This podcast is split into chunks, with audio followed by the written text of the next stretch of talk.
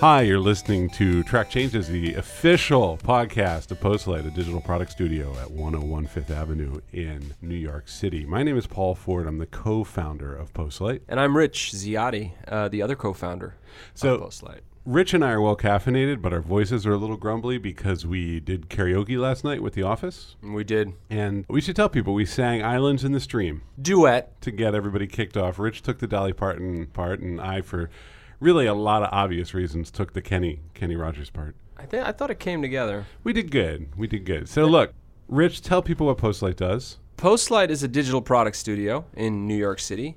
We uh, design, build, architect, ship. We love to ship technology products from web to apps to just about anything. We're a product shop. We love to bring it all together and ship great product. So about half of our work is in the media industry, which is one hell of an industry, as I can tell you from long experience.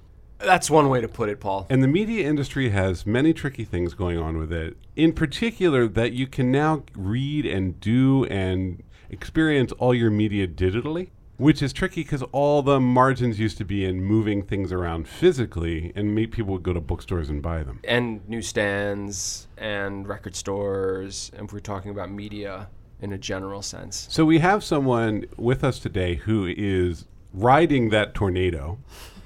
uh, her name is Maris Kreisman. Hi. Hi, thank you for being here. Thanks for having me. All right, what is this title that you have here? I am the editorial director of Book of the Month. Book of the Month is a 90 year old club that was revamped uh, about a year and a half ago um, to appeal to a younger audience. Okay, so what? It's a month. Every month there's Yep. a book. There's five books. Whoa. You wanna- every month Every month. whoa Let's wanna go. Let's offer- go back 90 years. Yes. What was going on 90 years ago? 90 years ago, there was a panel of judges at this book club that discovered little known authors such as Truman Capote and Cormac McCarthy and oh, and the first was of course Margaret Mitchell. oh, Gone with the Wind, Margaret Mitchell. Yes. Okay, so so they're like, hey, you might enjoy this book, Gone with the Wind.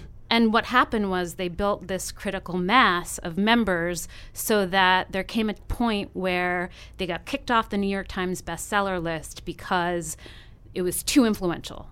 And so every book of the month club pick would be at the top of the bestseller list. Right. So I mean, this is this is a very American story. Things like Sears Roebuck show up Yes. and are like, here's a centralized place to buy all of your stuff Absolutely. using this amazing technology known as the catalog. Yep. And we'll mail it to you on on trains, and there'll be all these efficiencies, and we'll centralize and make lots of money. And Indeed. And that so that was Book of the Month Club. You don't have to go to that bookstore anymore. No, no. So we, we have a website, it's all e commerce. We choose five books a month, and we still have a great panel of judges who endorse all of our books. And then you can, if you're a member, you can either choose one book or three if you want, or you can skip a month. That's okay too. Um, And it comes right there in the mail. and it comes in the mail, and So it's, there's it's a tech- hardcover. there's a technology, I don't know if you've heard of it. It's called ebooks and they're on your phone. yes. And you can get lots of them and You carry sure can. ca- carry hundreds of them around. i mean So- the kindle is the dominant brand Yes. around ebooks well what's interesting is ninety years ago you had like the the paradigm of Book of the Month Club was similar to like like an Amazonish paradigm. Like we're gonna Right. bring everybody together and make it really easy for them to get these books. So, so this is weird that, or, or just not the mainstream business narrative. So, what's actually going on? So, a couple of things are going on. One is that Amazon today can be an overwhelming place for a casual book reader. There's so much information thrown at you that our members really like that we are narrowing their choices down to five books that we think are the best books of the month that they will love. I also think that there's something about the tactile experience of holding a book that just can't be replaced by phones and e readers.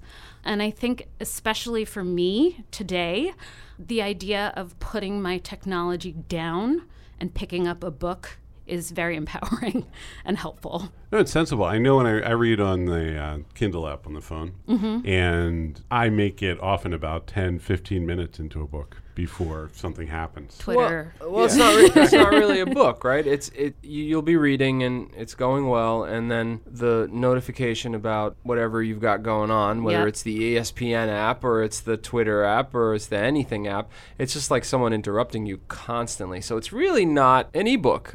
The Kindle captures it a little better Yes. Uh, because you don't get as much tapping on the I shoulder. mean, not, not Absolutely. the app, but the actual sort of The e- actual the actual device device. e-paper tries yeah. to shut out all those all that noise, but and I that's- say this as a, a former employee of Nook, which is Barnes and Noble's uh, e-reader. I have a Kindle now. Uh, you know, not my favorite company to endorse, but when I'm choosing books, I choose far enough in advance that you know there are often no physical galleys, so I'm reading a lot in digital. So weirdly, to help my hardcover business thrive, um, I'm reading a lot on my Kindle.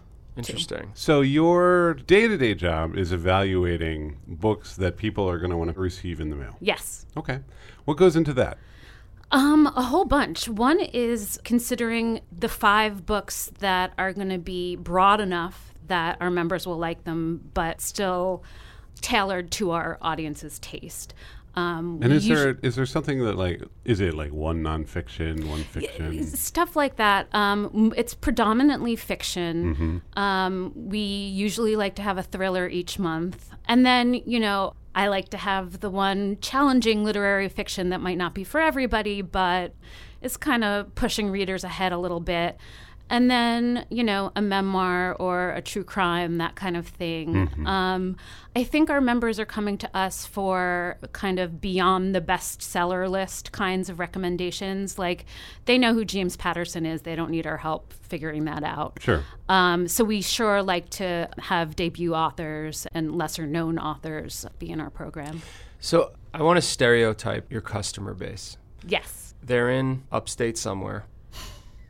Okay. Not every state has it. This is someone who grew up in Bay Ridge. That not every uh, I state grew up in has an Brooklyn, upstate. So bear with me here for a second. um, they're at least within a mile or two of, of a shop that sells fudge, and they're over forty. Wait, let me let me try to sta- Yes, let yeah. me try to stereotype. I think I might have failed terribly here, but go ahead, Paul. Well, the interesting thing here is the vast majority of fiction readers are women. yes. So I'm assuming that that I'm I'm very curious if your demographics align with that or if they're different. Indeed, they do. Yeah. Uh, at last check, there it's it's more than ninety percent. No, Oh wow, I was gonna guess sixty. That's No. incredible. There's a great, um, I think it was Sherman Alexie, who's a, a great writer, just came out at one point. It was just like, we need to thank the middle class women who buy our Mm-hmm. books because that, like, the publishing industry has a tendency to literally patronize, and it's like, that's Indeed. not your customer. Right. Your customer is. I was once in a room and with a bunch of editors, and somebody was like, "We should do a takedown on book clubs. They're ridiculous." And it's like, No. that's, that's it. Like that is the the way that we all survive. Right. Is through book clubs. But the the one thing that you didn't get that I think you'll find surprising and exciting is that um, most of our members are in their twenties and early thirties. Um, Most, the majority. the majority. Interesting. And I think part of that is that they're now used to subscription services in a way that um, no our Hmm. kidding. parents, you know, there's Birchbox and So there's this is, so all those like annoying dudes with their silly subscription services have laid the ground for a rebirth of. Uh, Ah. absolutely I wasn't ready for that. Well, Meredith. even beyond books, right? I mean, subscription model Everything. is everything. Right? Razors, razors, underwear, tampons. yeah. Underwear, I don't know anything about, but whatever. Oh no, everything. There's a subscription for No. Because what happened is it became a startup model that Disruptive. well, just sort of like three dudes with hundred thousand dollars in VC funding could get a box made and a brand, and then put stuff in the box Yeah. and be like, "We're gonna," you know, and a Google spreadsheet and be like, Yeah. "We're gonna innovate." Yeah. So this was the original model for that. Yeah. How how do you get a new customer? Um, we do more marketing and advertising on Facebook and Instagram than any traditional publisher does. Interesting. Now, wait, who decided to resurrect Book of the Month Club in this new sort of more digitally savvy? My form? boss, John Lipman, Okay. is the CEO, and he came in and How, really. how did he come by this remarkable asset? Is it owned by somebody? Book of the Month Club. Uh, You know, mm, I might not be the best person to That's address fine. this. We can. Okay. It's private. I mean, obviously. it's private. It's a private company, and some well, someone owns a company that is Book of the Month Club. Yes, and they're- Bookspan in general, which Okay. is um, Book of the Month and a bunch of other book clubs that have been around for decades. and it gets a new CEO, and they're like, "Look, people know what this is. What can you do?"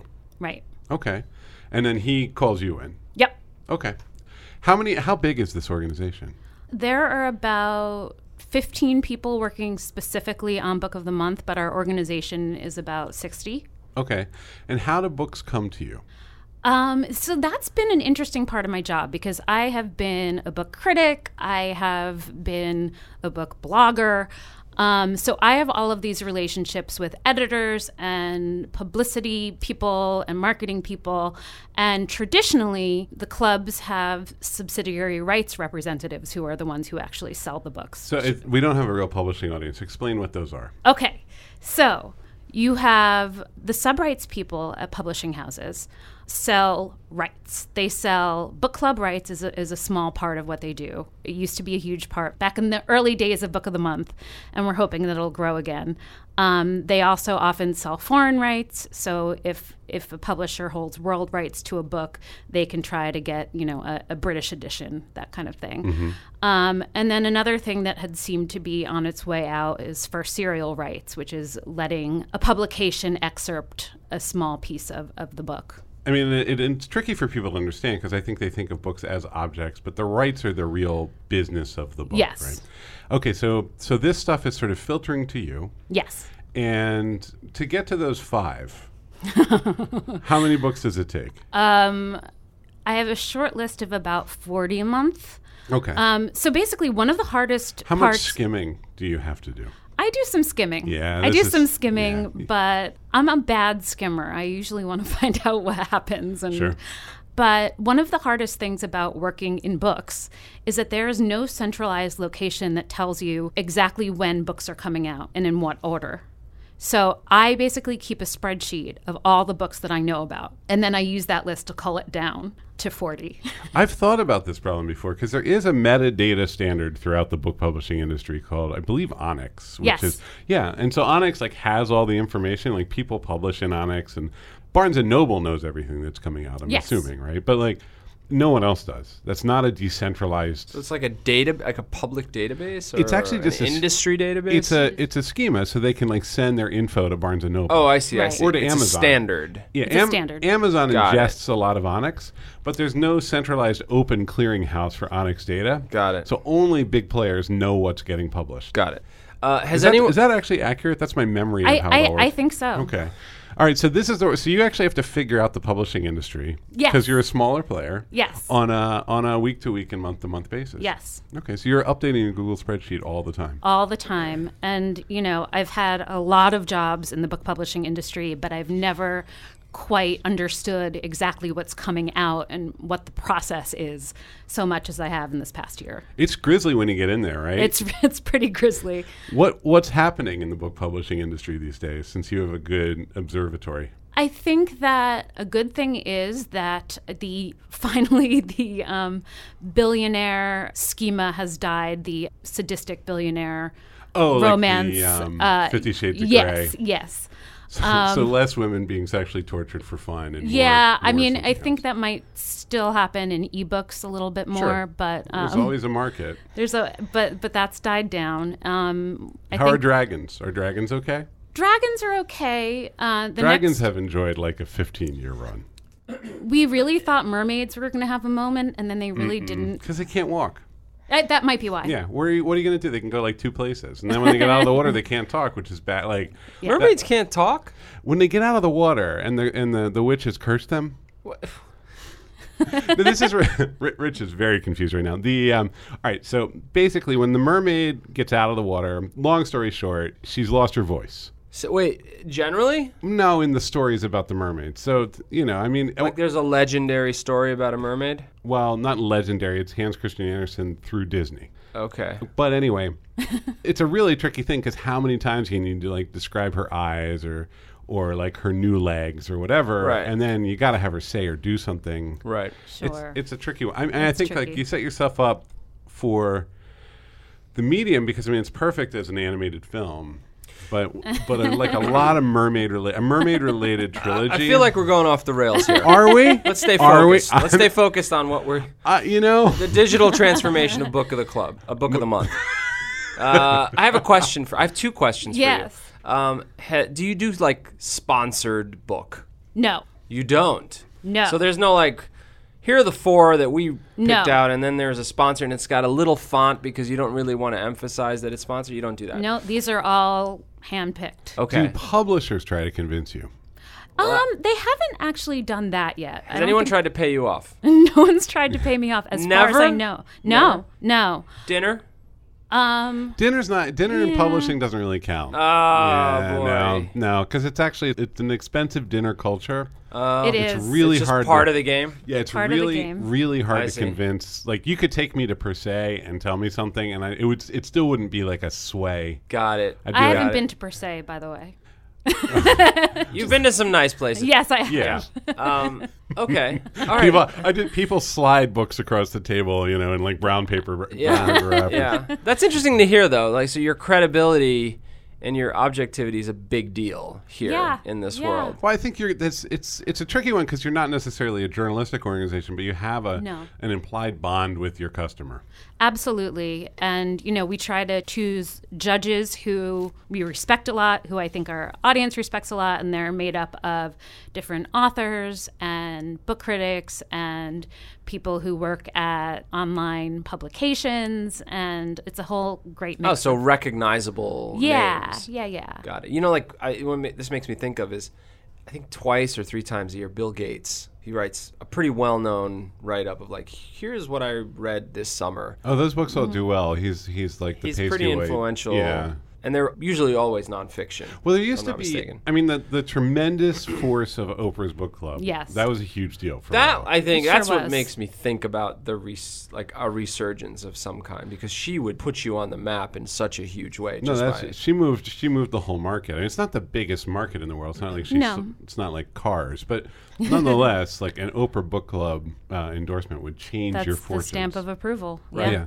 Right. I think it's hard for people to understand too. Like one hit book at that scale is the key to a large publishing company surviving for another couple of years. Absolutely, and and I think in terms of like the key changes um, that I've seen in the industry since I started 15 years ago is that there there's a much smaller mid list, which is like Right. the books that you give an advance of sixty seventy thousand dollars, and you hope that the readers find them. So many of the books published by big publishers today have huge marketing budgets, have huge advances, and they have to work.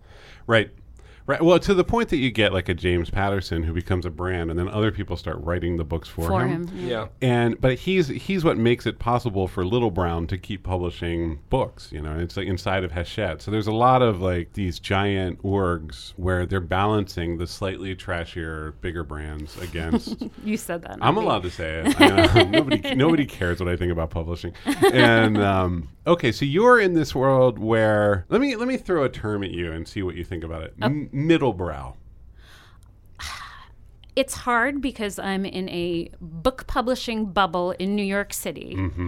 And that word is frowned upon greatly. But I think that if we looked at the better side of it, we're looking for people who like to read. And it's not their, maybe their main identity or their job. or their job. And they're looking for entertainment, which sometimes we forget because we're so excited about who will win an award and who's breaking ground. And sometimes people just like a good story. Mm-hmm. And if that's middle brow, then we've. What does middle brow mean? It's a kind of beer. Middle. no, highbrow things are um, you know very cool. Snooty and Yeah, chamber music at Lincoln Center. Got is it. highbrow. Got it. Uh, And middle brow is sort of Um, it's like orange is the new black. That would actually be an archetypal. It's like it's beloved of highbrow critics, but it's actually archetypal middle brow. Yeah, It's very I think accessible to that's- everybody. Yeah. Um, it doesn't go out of its way to have an intellectual posture. Yeah. It doesn't signal a kind of, but it doesn't signal a kind of like inaccessibility. Sure. It doesn't go Which is like- middle brow. Whereas um, That I- PBS series where it's like the 1400s or whatever. that those are often aiming for highbrow. See, the tricky thing with Amer- with our stuff is like it's often actually really middlebrow. Like there's very Downton little- Abbey. That's the name of it. See, that's like middlebrow tending to Trying. try it. Well, it- now we're having this prestige TV argument, which is a whole other thing. Right, right, yeah. We immediately went to TV. So this, but this is the thing, right? Like the middle brow is actually kind of the sacred space of American publishing. It's where all the Sure. money is made. The highbrow is ends up in academic presses and pieces. So it's it's interesting hearing like what would qualify. So there's a thriller, and then there's something a little more literary in every. Yeah. And then there's, you know, we, we hope for perhaps a historical fiction or Mm-hmm. um, Historical fiction means you get it. Like everything works out with historical fiction, right? Like it's it's history. It can be very highbrow and very trashy, and just Absolutely. I think I think with historical fiction, one of the things I love about it is actually being able to learn about a culture or, or something else without having to read a history book. yeah, no, exactly. I want to come back to paper. Yeah. And Yeah. I have friends who never jumped on Kindle. It's not like they tried it and then they went back to paper. And they couldn't articulate for me. I'm a geek. I, I think the Kindle, I was like, wow, that's great. I don't have to carry around a bunch of stuff. I can put 11 books on this thing that weighs about four ounces. So that's very sexy to me. I'm trying to understand what it is about. Is it the artifact? Is it that you get put this thing on a shelf after the fact? Like what is it? I can't I can't hear the argument anymore. It was like I like to feel paper. No, my argument, and, and this is really only for me and my reading experience, is that I read so much. And I am so grateful for my Kindle because I can carry, you know, 20 books with me everywhere I go. Right. This is your profession. But when I'm reading in paper, I feel like I, I tend to remember more. I have a, a better grasp of the material, maybe because I'm Interesting. physically grasping it. Huh. And then putting it back on my shelf, I can look at the book and feel some of the feelings that I felt when I was reading it, which is something that cannot be done on a Kindle. A r- uh, reflecting on the thing cuz it's there and it could be there for years Yeah. after the fact. right? Exactly. I agree with that, and I mean that is that is. All right. I've got an idea. Okay. When you're done reading a book, the 42 inch screen you have at home, it knows that you finished the book and it digitally puts it on the screen. So as you finish books, the TV is compiling books on the screen like a screensaver. What do you think? we don't need the shelf anymore. We can work this out, guys. it's not the worst idea. Okay. I mean, it's actually. But then how will I watch TV? yeah. Oh no, you could you could flip off it Okay, I- and yeah, I watch know, and I watch know. TV, but I, I think this is a winner right here. It is. if you want to run with this book book of the month, go. It's it's it's I think that points to something interesting. You did just remind me. Like I never see people with giant reams of paper in tote bags on the train anymore, which No. used to be a big part of New York City because the Yeah. It whole really was. the whole publishing industry just carried reams of printouts. I always said, you know, I was an editorial assistant in 2001, and our entire jobs were to fight paper. We, Yeah. we had to print things out. We had to Sure. distribute manuscripts. We had to fax things. We had to file things. We like had infighting because some people knew where the good Xerox machine was, you know, and Right. and and that's gone now. And I think that's incredible. yeah. It's true because a, a, a manuscript would weigh three or four pounds, and Yeah. you might have three of them, so it's like just ten extra pounds at all times. Right. Uh, for the profession, obviously the tools have gotten way better Yes. and way more convenient for the Edit- profession. Editors were very excited about e-paper early days. Like they were all when they started to hear about it because they're like, I that would make my life Change- physically yeah, better. Yeah. In the year 2000, I was at the Radcliffe Publishing course, and Stephen King had just released the first ebook. And we were told that it was going to change our lives forever. And it eventually did. It- you know, it just took Mm-hmm. Simultaneously a little or longer. No. just on ebook? uh, just on ebook. Wow. Okay. That's a big move. Yeah. Yeah, and um, it took it took a while after that, but but I think it really did. Yeah. Look, one of the things we did when we created this space is um, I asked if I could have a nice library area. And Mm-hmm. I brought in, I have a collection of books about technology, sort of focused on the history of technology and, and digital stuff. And I'm very fond of them, and they're kind of, s- they've been sitting at home. So I had a, there's a place for them here, and having those spines and looking at those spines is very evocative. It's very meaningful. It's part of what sort of on my writerly side of my career, uh, it's really important. Like I actually will go in there and I will look at those books and I will think new thoughts because of the juxtaposition of those spines, and there's two ways to look at it. One is that there's something magical about paper, but I think it's just that the prioritization and how people do interface work and how they think about books digitally never takes that experience into account. They don't think No. about the whole book. They think about how to list it, they think about it as a node in a database, and they think about the price and the margins associated with it. Yeah, I think generally speaking, uh, the disposability of stuff is a big part of digital, and people view it as a very positive thing. Like the article, that's been solved. Like Sure. the, the, the article that that discrete unit is perfect for digital. Like I, I just don't need it anymore. I'm done. It's topical. It's like it's it's irrelevant in four days. I, I read the Times more than I used to when I got it on paper, and I don't miss Yeah. the stack. That is true. Yeah, Right. that that part I the think that's been crossword. conquered. I feel like, and you know, and the you know apps like Snapchat and whatnot, it's all very transient, right? So, and I think recently they came out with some stats that physical books have a resurgence happening, Yeah, and yeah. and that it's picking up, and I think it's because of the permanence of the thing. I mean, one interesting point about Book of the Month is that our biggest social media channel is Instagram.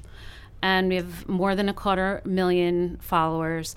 And people love the idea of books as objects that are beautiful, that are that are symbolic of the way you live. right. And I don't see that going away Yeah. anytime soon. Right, so that's that evocative experience. I'm gonna get. Do they all come at once when they come in the mail? Um, that there, there's, you know, not everybody chooses on the first day, Right. And you get to choose. You know, Okay. Mm-hmm. it's just not automatically sent. So, you know, first couple of weeks of the month. Do you think that Columbia House Records could have a chance for like the twelve for a penny? Yikes. I haven't seen that. Um, I Nobody's mean, you gonna laugh, get that reference. but but I mean, I look I at was the laughing- vinyl resurgence It's as true. as like a comparable kind of. I was laughing at your expression, not at my own joke. You're, you were just like, "Ah, okay. Would this ever go digital? Would you guys? Is, is that under consideration? oh, I thought it. I thought there is a digital version. No, No. Oh. so you No. just go to the website and take a look at the books, but then only physical. Only physical. But you're ca- you're handling e-commerce and all that stuff Mm-hmm. at Book of the Month. That's the thing. Everything about this sounds digital, except for the ultimate thing that comes. in the mail. absolutely, Yeah. yeah, Interesting. Yeah. Interesting. And so the brands out there. See, this is this to me is fascinating. Is you take the the thing that has some latent value, the brand, the identity, Right. 'cause, Uh, millions of people know, and then you see what you can do. I would. Ar- I mean, one of my biggest challenges, though, is going back to the publishing industry, who ha- you know most people there have known about Book of the Month for many, many years and have an idea of what it is, and then our audience actually doesn't know that history quite so Sure, well. of course. I, I, the twenty and Yeah. thirty year olds Yeah. aren't didn't grow up with it in the same way. Exactly. Right, but a fifty five year old editor did. Like they Yes. were aware of it as this Yes. great cultural force. Yes. Yeah. Interesting. Interesting. So how how did you get into this? How'd you get here? as I mentioned before, I was an editorial assistant way back in the day, and for years and years and years, all I thought I wanted to be was a book editor. And part of that was because I loved working at a publishing house. I loved knowing that there was a direct path that I could follow to get to where I wanted to be. Yeah, but writers are exhausting. they, they sure are, Yeah. but um, But they're a necessary piece of the puzzle. What are you God, gonna do? Uh, if you could get them out of the process, it'd be so much better for everybody. I've become part therapist too. Yeah, of course. Um, and then it just turned out that my career didn't work in that step by step way. And I spent some time at Barnes and Noble at Nook. I was at Kickstarter doing publishing outreach and helping individual publishers and authors grow. And then I got to Book of the Month because I started as a judge. I started as a judge about a year and a half ago, enjoyed it so much that when I saw that there was an editorial director position open, I went for it. So this used to be a tremendous force in the industry. Yes, It used and to- it is growing. It's growing. Okay. I mean, but this uh, it's interesting because it's sort of like as we're talking about it, it's clear this is a reboot and that there's a lot going from the ground Yeah. up. No, but it used to be that people cowered in fear of, of Book of the Month Club. Like, I mean, it Right. was- if but it- then it got it got disrupted. Yep. Because of the changes in technology, and Absolutely. now it's was that resurging. actually was that what did it? Was it was it kind of trundling along until internet and Amazon showed up? I think so. Okay. I gotta imagine Amazon became just a Amazon- force. Amazon was had to be designed dealt to, with- dealt with. obliterate in early days Book of the Month Club. But the core thesis here is that there is a desire among enough human beings, let's say a couple Yes. million human beings, who still are like, I want these paper books in my house, on my Mm-hmm. shelves, and I want to read them. Yes. Okay. I'm going to make a prediction, a very controversial one, that within 10 years, Amazon buys you and you become part of Amazon Prime, which is incredibly convenient because you get two days delivery, two day delivery. I, Maris can say nothing. It's really good. Like, and just, it's, Rich likes to make people squirm. Uh, You can imagine it's what my not- face looks like though. yeah. you think that's a th- you think that's a really bad thing? Um, I think there has to d- be diversity in what is uh, in marketplaces. Right. But they did leave Zappos alone. They left Good. I think they left Goodreads alone. Or Uh, Did uh. they shut down Goodreads? No, you No, shut- you no, shut it Goodreads down. is killing it, but Okay. So they kind of leave you alone. Ah. All right, look, I'm Uh. not. Just to be clear, I am not advocating, and I do not represent a- Amazon. In I just think any sort they, of way. they're probably not allowed in the Zappos compound in, in Las Vegas. Like, Yeah, I that's think probably there's part of like the a deal. Guard llama there that they're not allowed to walk past. I mean, the thing that I that I want to try to do f- at Book of the Month is uh, imitate the experience of being at the coolest indie bookstore in your neighborhood if you don't live near an indie bookstore, Right. where there are passionate booksellers Right. who have read the books and are really excited about them and don't use algorithms at all. Mm. Yeah, Amazon is not that Mm-hmm. Well, very but- clearly. But the funny thing is, Amazon has tried to be this about 35 separate times. Yeah. I can't get it. It's just too Can't big. get it Yeah. right. They have opened up their own publishing houses. Yeah. They have hired sort of reviewers and curatorial readers and all this stuff. They've done this, but they can't get it at that scale. It just doesn't work. well, it's just an attack, right? They see a geography that they want to conquer, and they've tried all angles. And this Mm-hmm. one, this is one of the more like, you know, you can subscribe to dishwashing liquid on Amazon, and that one's Well, this much is- less complicated to conquer than this world, which has so much cult- the thing is- culture is th- intertwined. They conquered it, but then book people would show up and they'd be like, "We want to do the right thing," and but it's just it can't be done at that scale. You can't. I, I recently tweeted that books, just like dating and, and, and other things like that, can't be done just by algorithms. Mm-hmm. Because there's too much going on there. The thing that you might not like about one book, you might love about the other book. And it's like a personal relationship with each book that you have. Yeah. Well, I'll say It's you- not a You have to read calculation. about a dozen before you find one you like. Yeah. Yeah. Same with dating. that's that's Same fair. with dating. Yep. Uh, okay, I'll I'll park that prediction for now. I'll Just probably- wanted to throw it out there. I'm gonna have to. This actually now sounds fun to me. I, Yeah. so, so- so to me, I'm a customer for this. Like I would totally do this. I don't think I'm going to be allowed to bring a number of books into my home on a regular basis anymore, though. Why? I have a lot of books at home. Right. Oh, so you just don't have the room. Well, and also I used to be an, an editor, and one of the things that you get as, especially as a magazine editor, is they send you all the books. Yep. And then they just make a pile, like half this room I that have we're a in. pile. Yeah. Yeah. And the pile is very attractive, It's- and and there's a fantasy that you'll read all the books, yeah, yeah. and so it, it's still a point of contention that I bring quite so many books home. Mm-hmm. So look, this is a really interesting story of of sort of the old thing being made new. Yes. This is actually unusual for us because we we love to show off about our desire to disrupt. Yes. Like that's kind of what Postlight's part of Postlight's philosophy is. Right. How do we blow up this entire sector? And what's represented here is actually interesting. You didn't outsmart through technology, right? It's actually outsmarted through the community and the culture around it. And I make these little jokes about, well, you will be disrupted at some point. Again, there'll be a there will be a Kindle version where you'll actually turn a page to see the next page or something silly. Um, Right, but that's th- you don't get the cultural signifier. People like the thing. I in think their that's home. right. I think that's the, that's the hard part. You right? come over, somebody comes over for dinner, and you, afterwards you're Yeah. you're you know having a glass of wine, and they're just looking at your shelves, and you're like, oh, that one's great. Do you want to borrow it? Right. That aspect of hu- of human life, Mm-hmm. you know, we don't talk a lot about.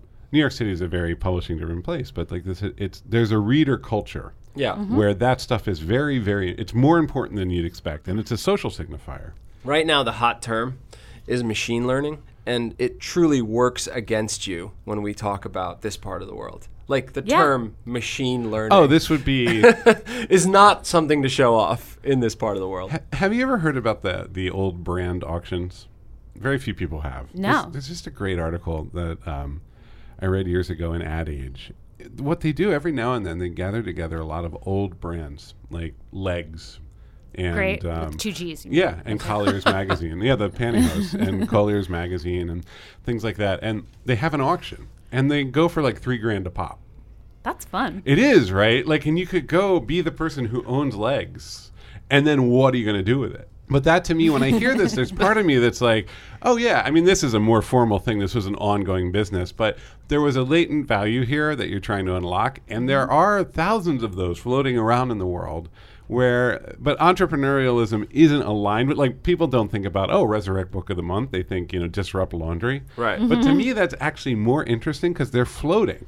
Yeah. Like this thing was clearly in some pain, and someone came along and, and said, "Let's get it out of pain." And uh, and now you're trying something. Yes, But not not destroying everything that that came before.